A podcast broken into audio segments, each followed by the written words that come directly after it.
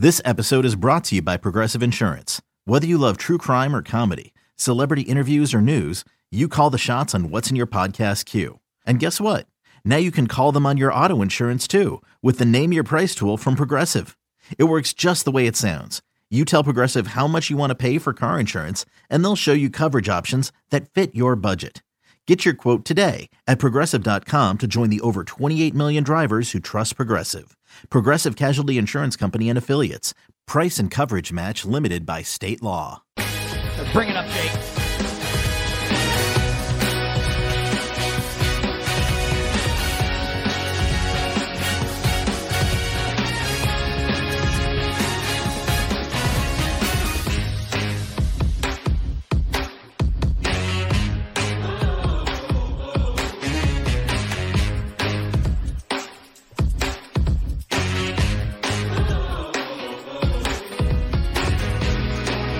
Final hour.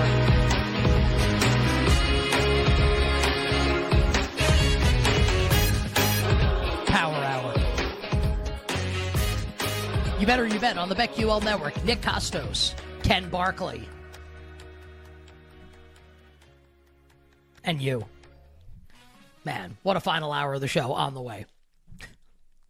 Talk Sean Payton and Coach of the Year coming up in a second. Comeback Player of the Year as well. Feliz Naritav, monster teasers, and then uh, we will also get to you know our bets for tonight with the Commanders and the Bears on Thursday Night Football, side total and prop. So we got a lot to do and not a lot of time to do it. So let's get right back into it here. Jake, fade the music up here. Ken, you said going to break. I asked you about Kevin O'Connell. Can he win Coach of the Year if the Vikings get into the playoff picture, make the playoffs off an 0 3 start? And you said, no, O'Connell can't win, but someone priced in his same range could still possibly win. That is the perennially wind burnt face of Sean Payton, his stupid visor, and the Denver Broncos. Uh, you're right, obviously, but just talk a little bit more about that because I think this one, this one's actually really interesting, and they're favorites to win this weekend, obviously. Yeah, I just here my here's my point. Uh, Did I bet Sean Payton to win this award? No. Do I think he will win? No. Uh, they have two games against the Chiefs coming up in the next month, so like their record gets crushed like right out of the gate unless they split with Mahomes. That's really tough. But it's just worth noting. I talk about like what a knife edge these awards sit on. Like one week, think about Witherspoon's the perfect example from this past week. Allen completely switching places with Tua and MVP. Took one game for that to happen. Has stuff happens all the time. Obviously, this early on, it happens all the time. And in Coach of the Year, DeMeco Ryans is like the flavor of the week. Like he beats the Steelers by a lot. His price to win Coach of the Year almost single digits now in a bunch of places. If he loses this week, and he is a he is projected to lose by the way, he's more likely to lose that game than win it at Atlanta right now and Denver wins, and they're more projected to they're projected more likely to win. So like just chalk holds whatever the market says, like the more likely outcome happens. DeMeco Ryans, who's like nine to one, and Sean Payton, who's like seven thousand to one, uh, will have the same record this year so far. So just like, what? Like why why would you bet Ryans right now when so many things can change? Can he win? Sure. A lot of coaches can win right now. But like again, you're you're buying the thing that already happened. Like that's like a terrible idea. Like when you get later in the season and you have polling and it's more just like the market needs to reflect polling, that's different. This is you're kind of like dart throwing and week to week trying to figure out where the price drops are while everything sets itself. And the idea that like every like you know Payton's in 200 to 1 to win this award and Ryans is 8 like okay cool they have the same record probably next week and then you know yeah uh, Sean Payton has to play the Chiefs twice for sure totally get that also like I, we don't have any idea how many more games Houston's going to win this year so it's just like it's all just more malleable than I think people think. So I, I just just to emphasize like the one thing about this market this week and i think we've done a lot of markets this week and like the advice has been uh like this isn't the week to beat the favorite. That's going to happen. So like we do this every week. The week is the year is very long. So like we're not betting every week. Like diggs offensive player of the year if you don't have it i think is worth it this week. Richardson if you don't have him i think is worth it this week. Like it's like there are things to buy. Um but it, for the most part like favorites in mvp and favorites in coach of the year are all supposed to be they're supposed to do really well this week. And the worst time to try to beat a favorite would be in a game where they're set up to have a tremendous amount of success. Like i just just think about it. Like mcdaniel and campbell are like three to one four to one to win coach of the year. Mcdaniel's supposed to win by two touchdowns. Dan campbell's supposed to win by double digits. Okay like so then what does this market look like next week? So if you're thinking about clicking the button on someone else, why the hell would you do it right now? What, what makes any unless you think the Panthers are going to win or you think the Giants are going to win? I think those two things are very unlikely to happen, but you could disagree. And if you really like the dog in those games, then yeah, like that price is going to go crazy if those guys lose. I don't think they're going to lose. So even though I think, I actually really think both are very unlikely to win. You, why bet it this week? Like that's where you have an opinion, but the timing of the bet is also really important. Like I think a lot of coaches can win Coach of the Year, and for why I don't think Campbell and McDaniel can win, McDaniel won nine games last year. Campbell won. Did they win nine? They won about that last year, like something in the same range. They won nine in terms of the Lions yep. last year, right? So both nine and eight, almost made the playoffs for one, made the playoffs for the other. Like that's Sirianni. That means like the threshold for you winning is like 13 or something like that, probably to show like a normal amount of improvement for a winner. 13 like that's just that's way over the projected win totals for both teams. That's just not a likely thing right now and it's being priced like it's pretty likely to happen. Cool if they go 13 and 4 and they win like t- tip of the cap to them super awesome season great but like betting a low price on that to happen right now seems like a really bad idea and even if they do that it would depend on what the other coaches do at the same time. Um, just worth noting last point on this Bill Barnwell, who covers the NFL for ESPN, um, not like necessarily someone with like a ton of influence, I guess, like Zach Lowe for NBA, but like people read and like has a national, you know, like pulpit to talk about stuff. Had his quarter mark NFL awards piece come out, and I just like kind of seeing like what do other smart people think about you know whether they have votes or don't like what do they think about these award markets none of the things were particularly surprising i would just mention that he listed his top three at this point for all the awards. And really, what you're looking for is like, okay, like, does the market reflect who's really done the best this year? And he gets to Coach of the Year. Uh, Dan Campbell, not even in the top three at this point. So, like, remind me again why he's a favorite. Remind me again why that's like so likely to happen. And now, like, national writers aren't even covering it either. So, just like, he had a Shanahan number one for people who are curious, McDaniel two, and DeMeco Ryans three. I think those names make a lot of sense to everybody, and those names we talked about already in this segment. Dan Campbell not even in the top three is one of the favorites. What? What are we talking about? But again, time to bet those probably next week. And if people were like, hey, like Ken doesn't think any of the underdogs can win this weekend, wow, likes a lot of chalk, uh, I would encourage people to check out our opening hour of the show when we talked about the Major League Baseball playoffs. If you missed it, just search You Bet wherever you find your podcast. All sorts of good stuff in there. Well, I can like uh, the dogs, but like, do, do sure. you think the Panthers and Giants are going to win this week? Of course I do. No, of course not. no, but just like, definitely not. Like, just what, how about this? What's likely? The likely thing is the Dolphins and Lions roll. And like, and yeah, get, those guys and, aren't yes, going to win the award they, in my they opinion. the competition. Like, yep. Yeah. So like, why, like, why, why now to bet against them? Their prices are only going down because they're about to win this week. All right, that's Coach of the Year in the National Football League. You better you bet Nick and Ken. Tremendous Football Thursday. Uh, comeback Player of the Year. We're, we're going to call this the Ken Barkley Market. That's gonna, it's going to it's going to be the Ken Barkley Memorial Market at some point. Comeback yeah, Player of the Year. Uh, Damar Hamlin minus 250 now after making a season debut last week for the Buffalo Bills. Hamlin minus 250. Tua is 4 to 1, the second choice. Lamar Jackson 14. A pair of quarterbacks we spent a lot of time talking about in this particular market are both 18 to 1. They are Matthew Stafford and Shake and Bake, Baker Mayfield. Uh, TJ Watt 22, Breece Hall at 40. Then I, I, I grabbed a couple names at 150 to 1 just because I think like they're all a little interesting. Um, one is Odell Beckham, who practiced again today on Thursday in a limited fashion. He's on track to play on Sunday for the Ravens on the road in Pittsburgh. Von Miller, who maybe we'll see make his season debut on Sunday yep. for the Bills in London against the Jaguars.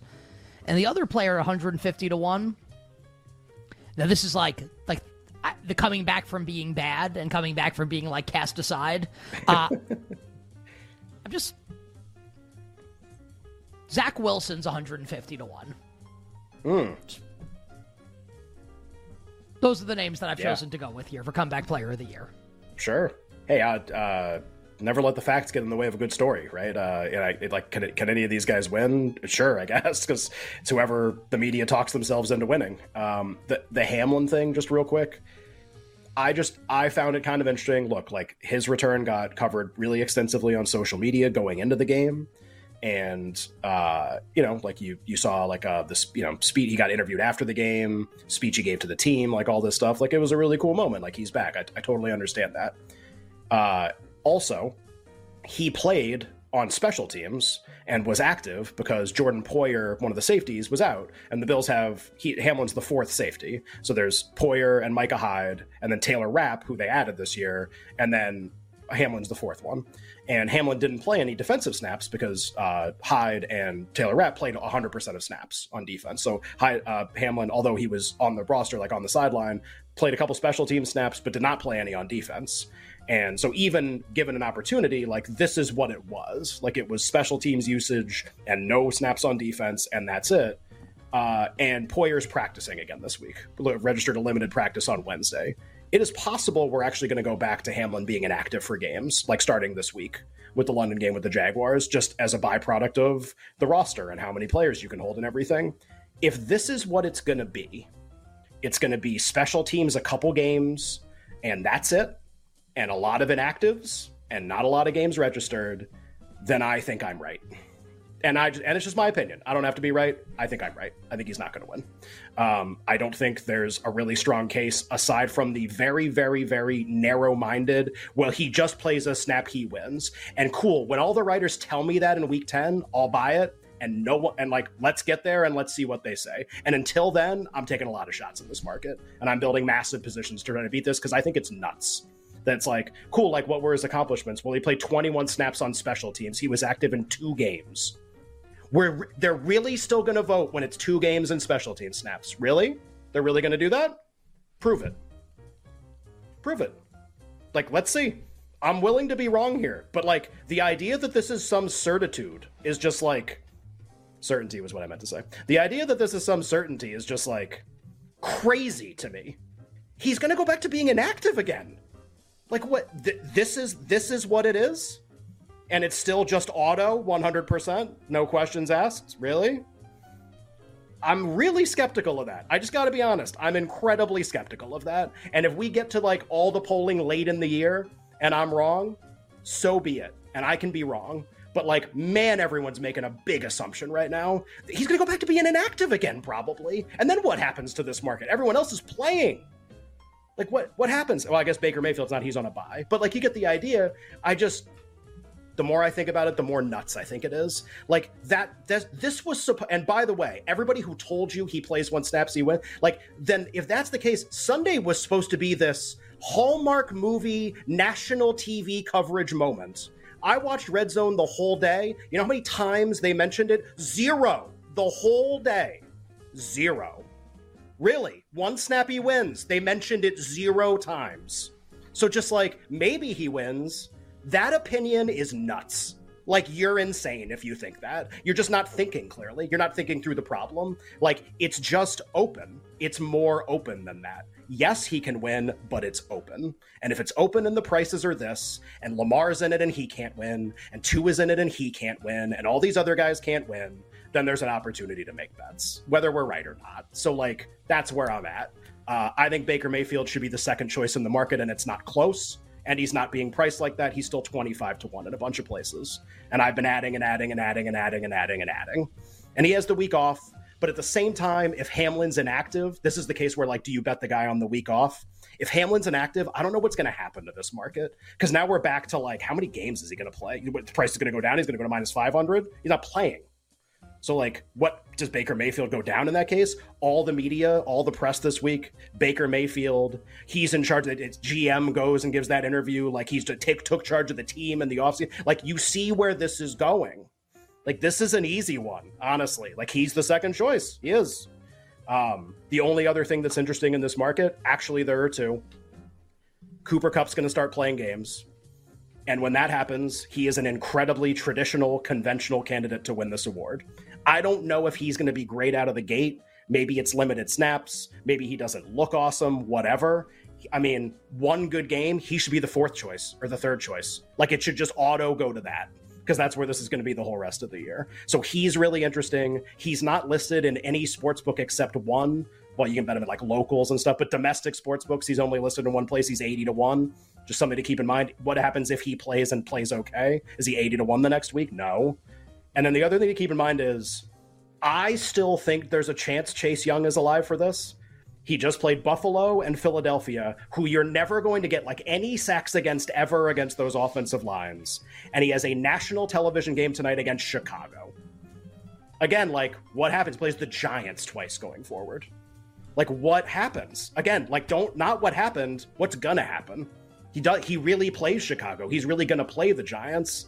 He's not an afterthought yet. So again, like positions are the same. Mayfield huge, Chase Young huge, Stafford huge, but less now because the price has been dropping. Cooper Kupp add some. Probably wait another week on Beckham just to see if he actually plays. Like that's where you want to be here. That's where you want to be. You know, you know, like Von or Zach. My problem with Von is it's going to be Saquon and Gates, where they're going to ask Von and he's going to say, "Give it to Hamlin." That's what he's going to say. I think you're, yeah, you're probably. Well, I mean, he'd be be a real a real what's he, jerk. What's he going to say? Don't give it to Hamlin. Don't give yeah. it to Hamlin. Give it to me. right. He was actually like, well, if we're being honest here, he doesn't really matter for the team, and I do. Did you see me roast the pasture out there? Where's that guy? Let, let, give me, give me, give you think Sean Mc, You think I'm ever a healthy scratch? We're not even playing this guy. Get, I'm playing. I'm, I'm a Super Bowl MVP. You're going to give it to this dude? Get the hell out of here. All right, on the other side, Monster Teaser and Feliz Naritov.